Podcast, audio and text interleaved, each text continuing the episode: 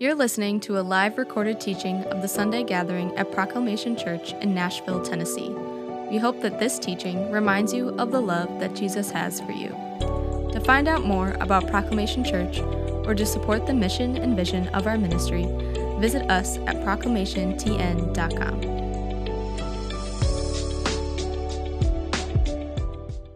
Morning, loved ones. We are in uh, Romans chapter 1, uh, verses 18 through 25 this morning. For God's wrath is revealed from heaven against all godlessness and unrighteousness of people who by their unrighteousness suppress the truth, since what can be known about God is evident among them, because God has shown it to them. For his invisible attributes, that is, his eternal power and divine nature, have been clearly seen since the creation of the world, being understood through what he has made as a result, people are without excuse. For though they knew God, they did not glorify him as God or show gratitude. Instead, their thinking became worthless and their senseless hearts were darkened. Claiming to be wise, they became fools and exchanged the glory of the immortal God for images resembling mortal man, birds, four footed animals, and reptiles. Therefore, God delivered them over in the desires of their hearts to sexual impurity, so their bodies, so that their bodies were degraded among themselves they exchanged the truth of God for a lie and worship and serve what has been created instead of the Creator, who is praised forever. Amen. This is the word of the Lord. Let's pray. Father, we thank you for who you are. We thank you that we have an opportunity to open up your word. I pray, God, that here in this moment, that you would speak to your people, uh, that as we understand what it means to be worshipers of God, uh, that if there are things in our lives that are keeping us from doing that, that Father, um, that you would remove them uh, that you would give us, uh, through the strength of your Holy Spirit, uh, the ability to say uh, no to those things and yes to you. Um, Father, we know that uh, you are capable of doing those things, so we ask you to do it in the powerful and mighty name of Jesus. Would you speak through me? Would I decrease? And Father, you increase. May the words of my mouth and meditation of my heart be acceptable in your sight. O Lord, my strength and my redeemer. It's in Jesus' name we pray. God's people said, Amen. You guys can be seated. Well, we are in week two of a brand new series that we are kicking off called Because of Christ. If you were here with us last week, uh, well, let me just say, if you weren't with us here, uh, here with us last week, uh, we spent some intentional time talking about the beauty of the gospel, that everything that Jesus has done for us uh, through his death, burial, and resurrection has freed us to where we have an opportunity to live as, uh, as uh, free in him uh, in these identities that we're going to be looking over over the next few weeks. Specifically, those identities are a worshiper, we're free to be worshipers, we're free to be a family member, we're free to be stewards, and we're free to be witnesses.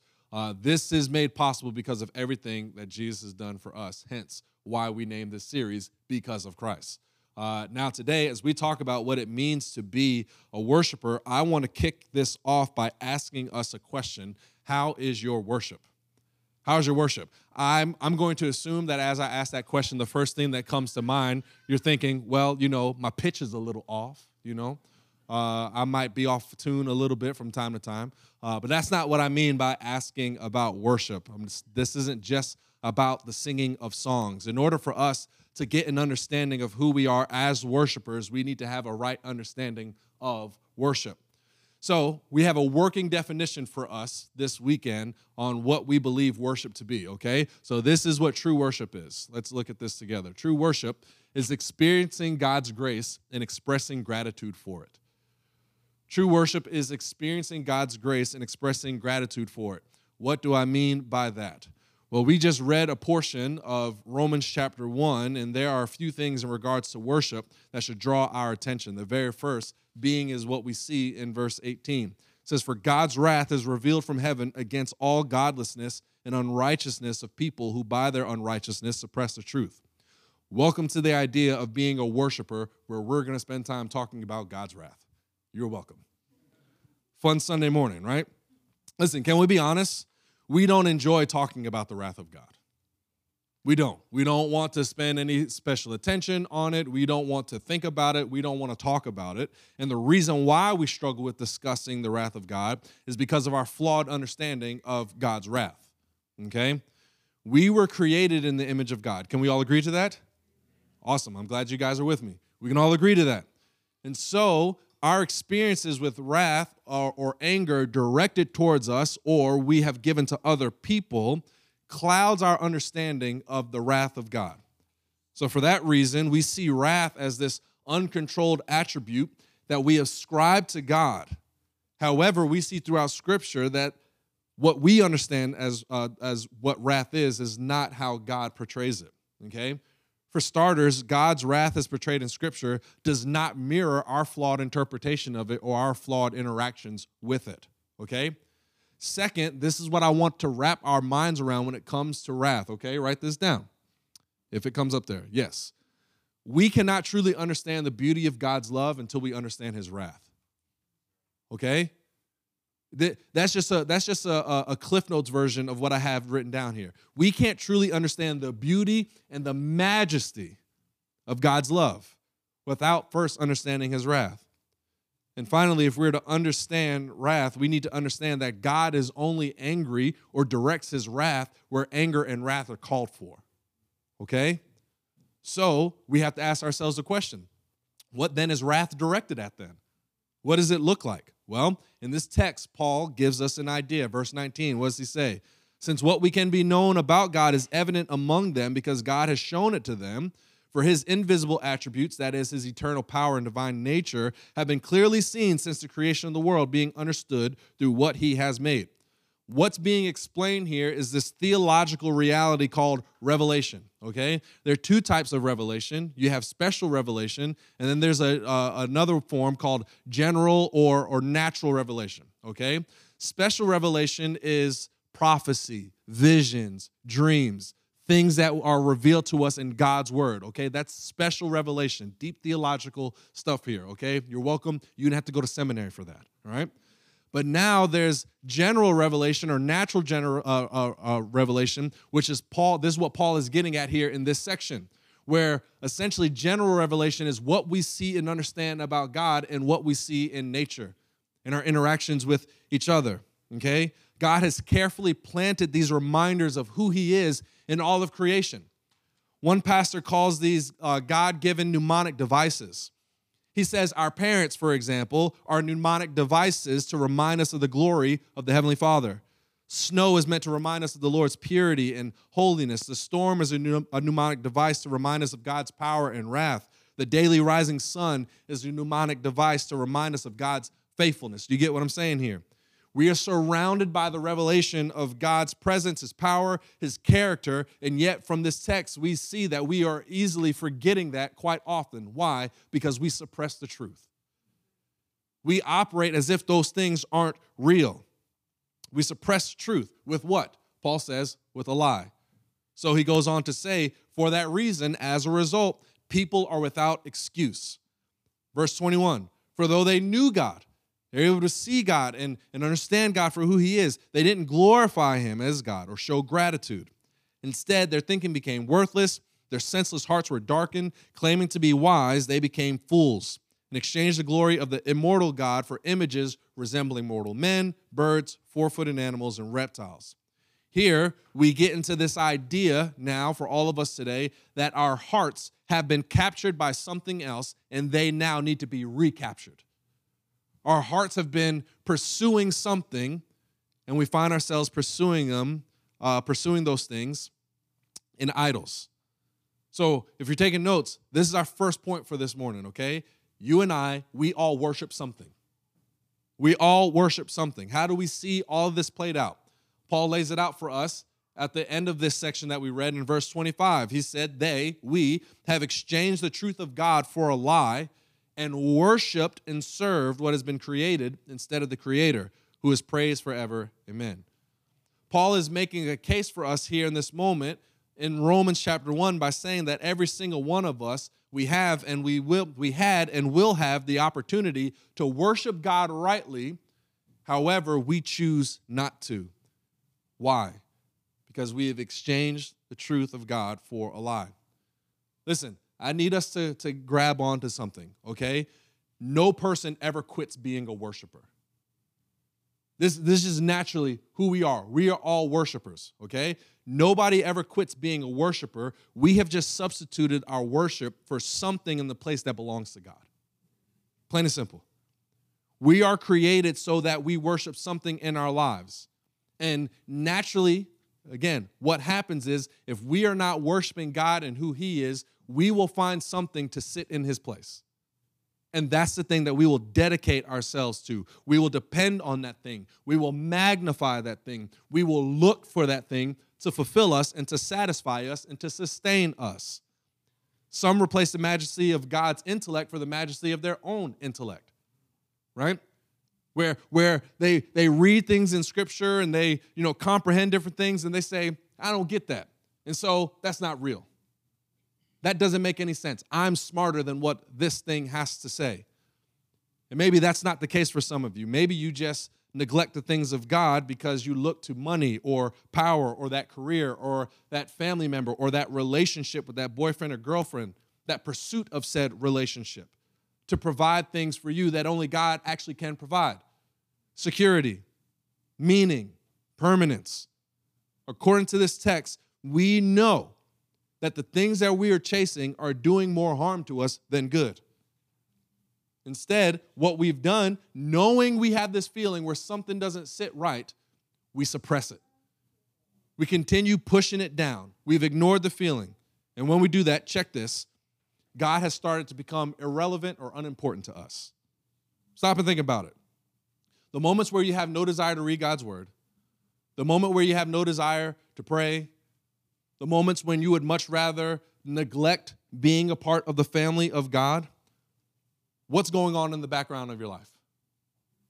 There's always something. The majority of the time, there is some sin or some idol that has elevated itself in the place of God. And so you choose to say, I don't need that other stuff.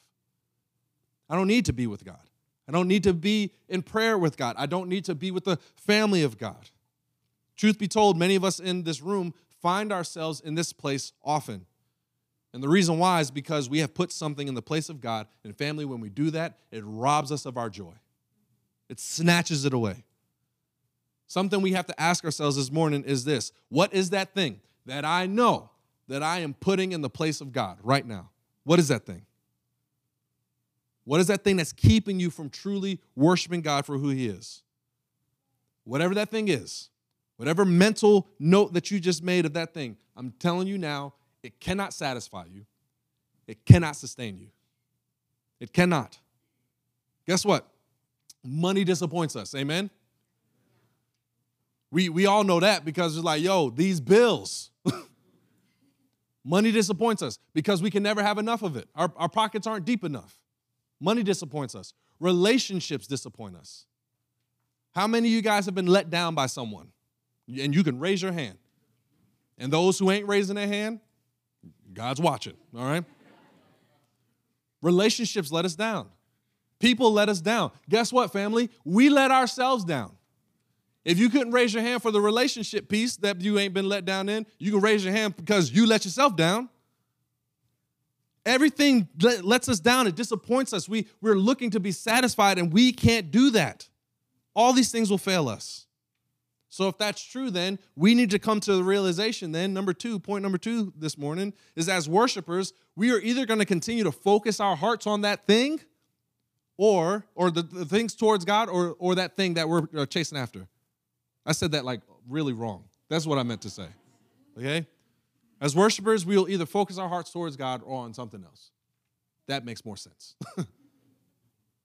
You'll find yourself doing that. You'll either continue running at that thing in endless pursuit, or you will run after the things of God. It's majestic. Listen, family, because we have been wired to worship every else, everything else other than God, Paul says that God's wrath then is being revealed. If we're running after something else, if we're chasing after something else, Paul says, hey, God's wrath is being revealed on that thing. And naturally, it's being revealed on us. We touched on this a little bit earlier, but let's spend a little bit more time talking about the subject of wrath. Because when I said that's what we're going to be talking about, all you guys lit up. So I'm trying to give you what you wanted, okay? That's not true. Listen, we as a church, we do a phenomenal job talking about God's love, talking about His grace, His mercy, and His kindness. Praise God for that. But here's the reality we cannot truly fathom God's love towards us without understanding God's wrath that's aimed at us first. Theologian A.W. Pink, he points out that there are more references in Scripture about anger, fury, and the wrath of God than there is about his love and tenderness. So if Scripture spends so much time talking about it, shouldn't we wrap our minds around it then? I would say yes. Because here's the thing when we do, we begin to see that this wrath is not this cruelty fueled by immorality or this vindictive attitude that God has, but it's seen as righteous judgment against the totality of sin. We have to understand that. You may have heard me say this before, or and maybe you haven't because you're new. This is your first time here. If this is your first time here, hello, my name is Derrick. It's nice to meet you. Welcome about wrath. Okay. Here's the thing. When we question the judgment and the wrath of God, oftentimes all it reveals is that we do not understand the depths of our sin and the magnitude of his holiness. That's what that communicates. If we begin to have a proper understanding of sin and God's holiness, then and only then can we summarize why the wrath of God is necessary to begin with towards sin. Listen, sin has ruined everything, family. In fact, everything that your hearts long for, sin is ruined. Ch- check this our hearts are like compasses, right? And they're, they're constantly searching for, for true north, regularly and consistently. And oftentimes our hearts are going to tug us this way because we're like, oh, well, this is true north. True, true north. Or our hearts are going to tug at us this way because we feel like, oh, well, that's true north. Our hearts crave true north. What is your heart pointing to? We long for health, right? We want to be healthy. But guess what? Sin brings sickness and disease. We come to realize, well, maybe that's not where true north is then. We long for security. We chase after that. What happens? Sin brings uncertainty. We long for comfort. Sin brings discomfort. We long for peace. Sin brings about abuse. Everything that our hearts crave for that should be found in God, sin has ruined it. And God's wrath is aimed at it. There's this line in this text that we have to pay attention to. Is the very first part of verse 18 that we read. What does it say? For God's wrath is revealed. Another translation says that God's wrath is being revealed. If that's the case, what is Paul getting at here? Well, this is something that we need to understand, okay? There's a wrath that is being revealed, and then there's a coming day of judgment where that wrath will be fully understood, okay? that, that wrath that is coming eventually to that's going to be fully understood is the day of judgment. Okay? Where, where there's going to be no opportunity for repentance at that point. But we are in this season right now where God's wrath is being revealed, where we're getting glimpses of his wrath. We, we look around and we see the effects of it, but we're not seeing the full totality of it. And guess what, family? That's God's grace to us. Let's remember that piece there. Okay? So, with that in mind, how are we seeing glimpses of it? I'm gonna give you three illustrations on how we see it right now. Number one is death. Number, number one is death. When you go all the way back to uh, Genesis, right? When Adam and Eve were in the garden, they were chilling and grilling, they were walking around with God and communion with Him, right? And what happens? God says, Yo, if you eat of this fruit, what will happen? What did He say? You will surely die, right? I think that's the KJV version, right? You're going for real, for real die, he says. And they were like, they were like, all right, well, we won't do that. But then what did they do? They did that. they ate said fruit, and now death has come in. And since then, we have seen the effects of death over and over and over and over and over again, right? In fact, if you were here with us last week, we looked at Romans chapter uh, 15. And in Romans chapter 15, it says, By one man, sin and death came in, into the world, right? But by another who is Christ, life and righteousness has come, right? But before that life and righteousness came, death came, and we all have experienced it in some way, shape, or form. And right in the middle of that text, Romans 5 16, right in the middle of it, you see that death is called judgment and condemnation, which is a, another way of saying this is God's wrath. This is God's wrath. So you can see that death is this judgment and condemnation. It's this expression of God's wrath against sin. Then in the middle of it, you see through one transgression, there resulted condemnation to all men. We've all seen it. So we see that the wrath of God has been revealed through death. What's another way that we see it? the brokenness of our world. We see this wrath coming out in the brokenness of our world. In, in reading Romans chapter 8, we see this, uh, this terminology uh, that creation is groaning with this eager expectation, where creation is like, yo, this sucks. There's a lot of stuff that shouldn't be going on. And, and, I'm, and I'm ready. I'm, I'm waiting to see this redemption take place. In, in fact, the text in Romans 8, it says uh, that, that creation was subjected to futility, but there's a line in there that oftentimes we just read over. It was subjected in, uh, to, uh, to futility in hope, it says. What's that hope? That's an odd statement, right? In light of the gospel, God showed his wrath against sin, subjected it to uh, creation to futility, but that's not the last word. We know that hope is coming. Going back to this idea, going back to the garden, what took place? When, when death entered in, and, and God's like, all right, well, death is gonna happen.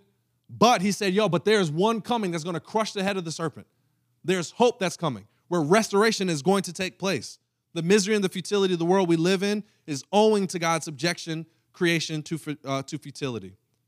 It's a testimony of God's wrath against sin, though, which then leads us to the third thing here, where we see God's wrath being revealed the sin in our own lives the sin in our own lives. Listen, sin. Sin isn't just something that is happening out there, it's something that's happening in here. Every single one of us can give a testimony to that. It takes place in our own lives. We need to come to the realization that when we talk about sin's effects, we are not immune to them. We are broken. Scripture is clear that because of sin, none of us are righteous. None of us are righteous. That because of sin, our hearts are deceitful and can't be trusted. My heart is deceitful? That's not what Elsa told me, right? Maybe she didn't say that. Which one did she say? One of these Disney characters said, trust your heart, right? Okay, just me. All right. She said me, she told me to let it go. There it is. Somebody said trust your heart. That's all I'm saying.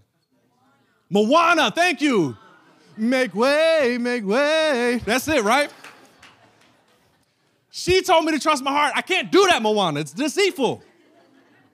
It's going to lead me astray, right? I'm gonna watch that movie later on. That was a good movie, though. Man, it was. Can we talk about how, like, when she's singing to like the big little goddess thing, and he's like, "Yo, give me your heart." That's, that's the gospel moment. Redemption in all things, praise God. Why, why am I here? Why did I get there? All right, all right. First time guest, I'm sorry. All right. Our hearts are deceitful. That's where I was. Our hearts are deceitful. We can't trust it. So if our hearts are deceitful, if we have sin in our lives, guys, what do we do with this? We're, we're broken.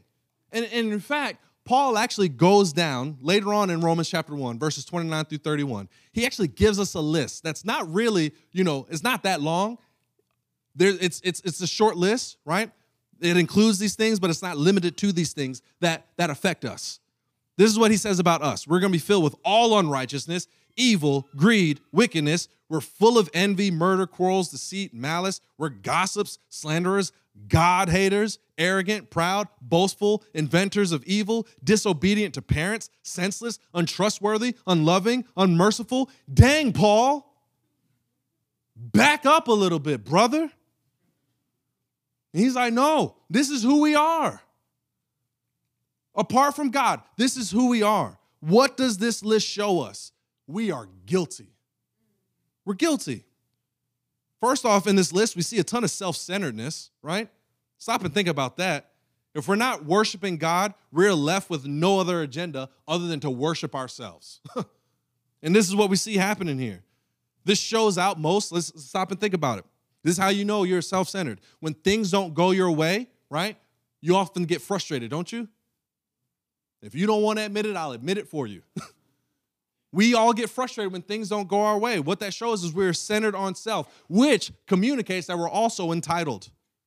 We operate in pursuit of what we think we need or deserve or have a right to, And once we think we deserve something or have a right to those things, we demand it and we find ourselves in positions of judging the love of God or the love of others on us based off how they give the things that we feel like we're entitled to. Is that just me? Thank you, Rachel. Like this, we out here, right? But then, you wanna know what that shows? It fuels discontentment. That the things that God gives us, we're like, man, that's not good enough. I need something else. Listen, a, content, a contentment that is life, uh, that is battle tested in the middle of life's uncertainties, it finds its proper foundation in worship. Okay? When that's not happening, what that communicates is it shows us that we want to be in control. That, that we don't like the way that life has shaped out for us, right? And we want to be in control. Guess what? God's in control. He has to be in control. He's over all things. And then when we try to take over the responsibility, we find ourselves rejecting truth. And this list can go on and on and on. This is just who we are. This is who we are. And if God, who He is, and what He's done for us through Jesus Christ is not at the center of how we operate, we will unfortunately find ourselves rejecting who God is forming us to be in Jesus because we want to form ourselves. Plain and simple, apart from Jesus, we are sinners. Family, we have sin inside of us, and the root and the source of everything that we think, desire, choose, and operate to live in is fueled by sin. It's the reason why we have conflict and dysfunction in our lives. It's the reason why we put ourselves in creation in the place where only God belongs. And it's why, as worshipers, we're going to worship the wrong thing. It's the war of all wars, choosing something else over the things of God. And it's these things that God says that his wrath is aimed at. Why? It's ruined his perfection. It's ruined everything that was right. It's ruined our ability to be in relationship with him. We are in a forever battle with our desires. But thankfully, family, God in his grace has made it possible for us to escape that wrath. Listen, I need you to hear me say this as clearly as possible. It does not bring God pleasure to see the destruction or the calamity of people. You hear me? It doesn't bring him pleasure to see destruction of people. How can I say that? 2 Peter 3 9, what does it say? The Lord does not delay his promise as some understand delay, but is what? Patient with you, not wanting any to perish, but what? That all come to repentance. Remember how I said earlier that his wrath is being revealed? That's his patience to you. That's his patience to us. Yo, we could easily be snuffed out. But he's like, no, I'm giving you an opportunity to repent. Hearing this text right now is God's grace to you. Sitting in the seat hearing this is God's grace to you. It just simply is. He doesn't desire for you to perish. This is mercy to us, family. One pastor was quoted as saying this God delights in mercy, and his judgment and wrath is his strange work. That, that it's his strange work. It's not what he prefers to do. I, I got to do it, but I'm trying to give you this mercy first. I'm trying to give you this grace first. I need you to acknowledge that I'm being patient with you. I need you to see that I'm, I'm drawing you back to true worship because you're running after the things that are only going to continue to disappoint you. So, if wrath is this strange work, then how do we bypass this wrath? What's this patience and this grace and his mercy look like to us? Romans 5, 8, and 9. God has proved his love for us that while we were still sinners, while we were still drunks, while we were still out here looking at pornography, while we are out here being backbiters, while we were being gossipers, while we were being liars, while we were being slanderers, while we were being adulterous, while we were insert doing whatever thing that you don't want to be known about you, while we were doing those things, Christ died for us. He, he called us to be his own. While we were doing these things, he died for us. How much more then, since we now, once we've placed our faith in the work that Christ has done for us on the cross, since we now have an opportunity to be justified by his blood, we'll be saved through him from what? Wrath. There ain't no more wrath for us, family.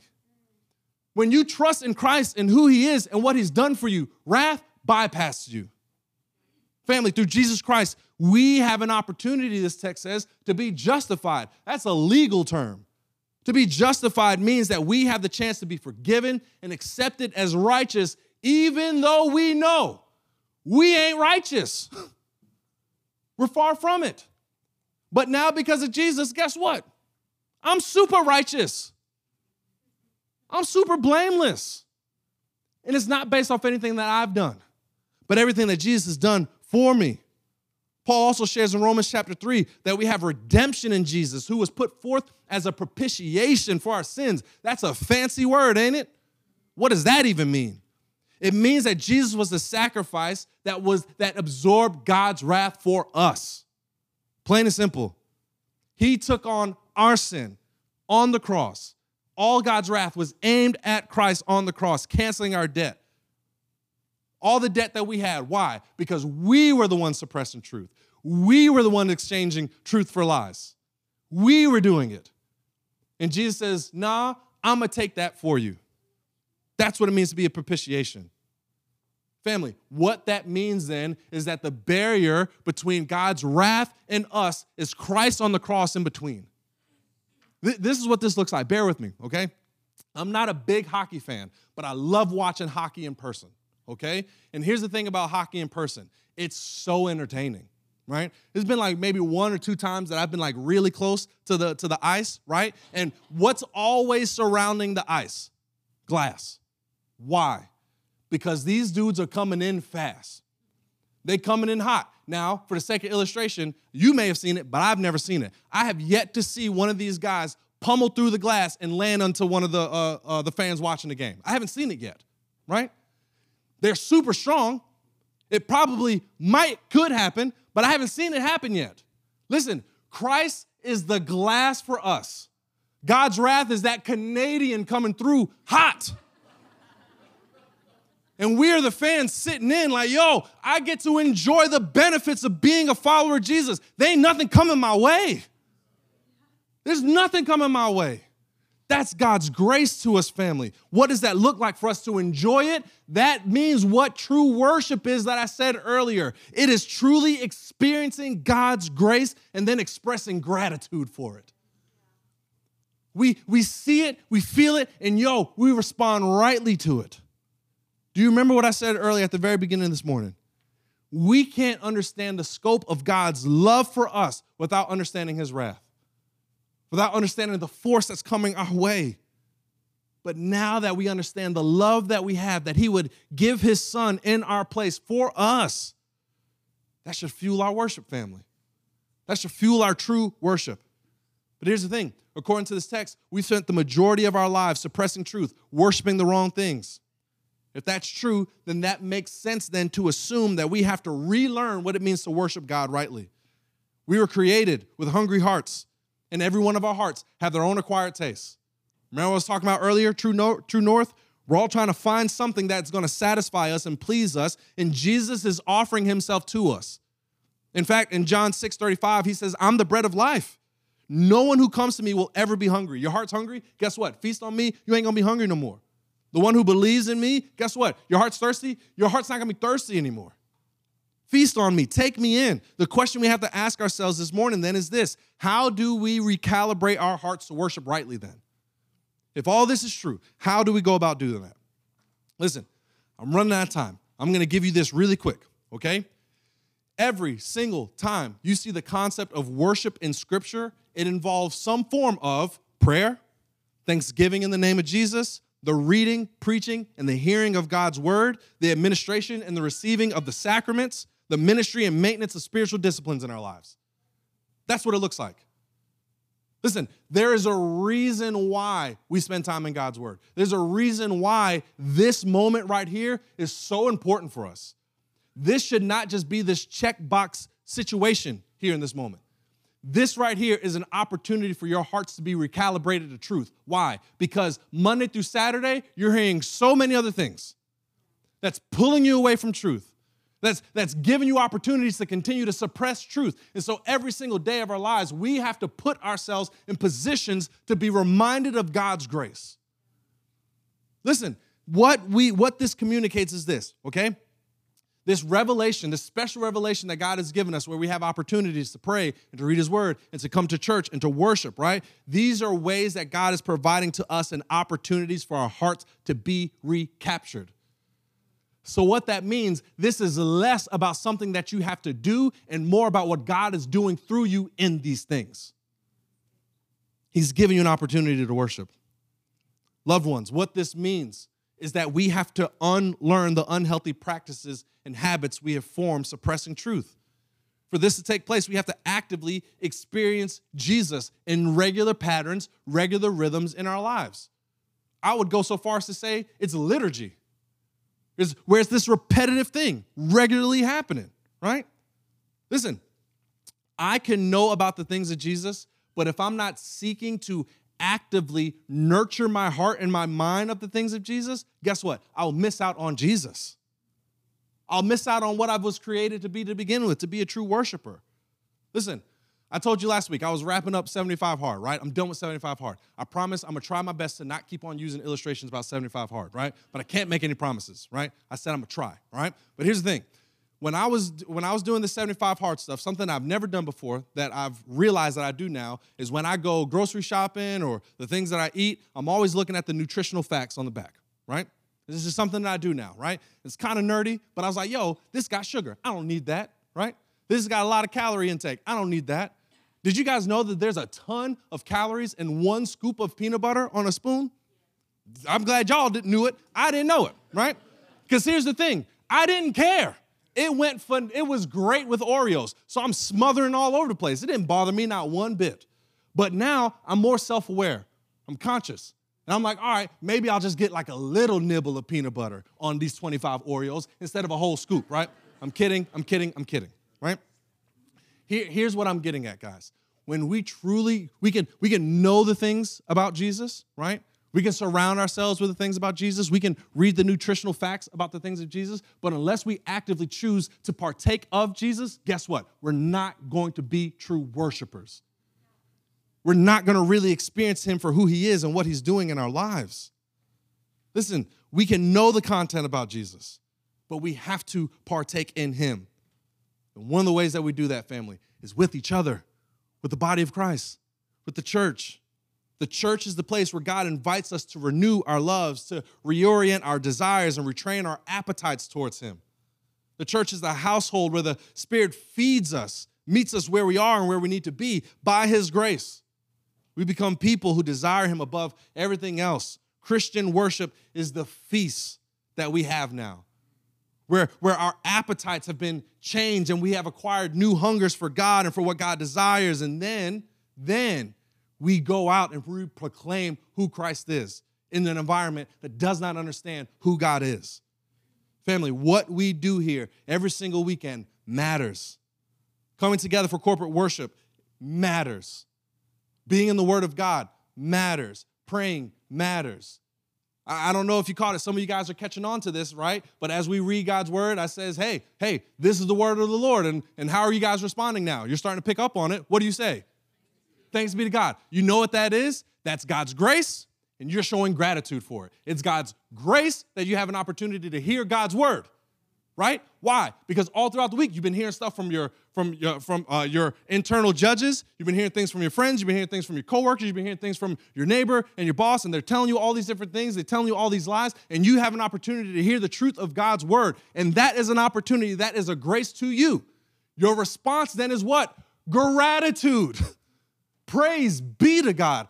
Thank you, God, for your word. Because there was at one point in my life I wasn't even listening to it. I wasn't even attuned to it, but now I hear it and it changes me. It transforms me. Praise be to God. Thank you. Grace and gratitude. That's true worship. Man, I'm hot right now. I need to hurry up because I'm doing a lot right now, okay? When I say these things, these things like, like prayer and Bible study and, and corporate gatherings, when I say these things, listen, we naturally assume that all that stuff is just mundane. Like, is it really that vital? Is it really that important? I tell you what, you spend the next two weeks regularly getting up and praying, regularly meeting God in His Word, regularly coming to church, and you tell me what difference it makes for you. Because you're seeing something, you, you're realizing that you need this, that it's transforming you in such a way that's bringing glory and honor to God.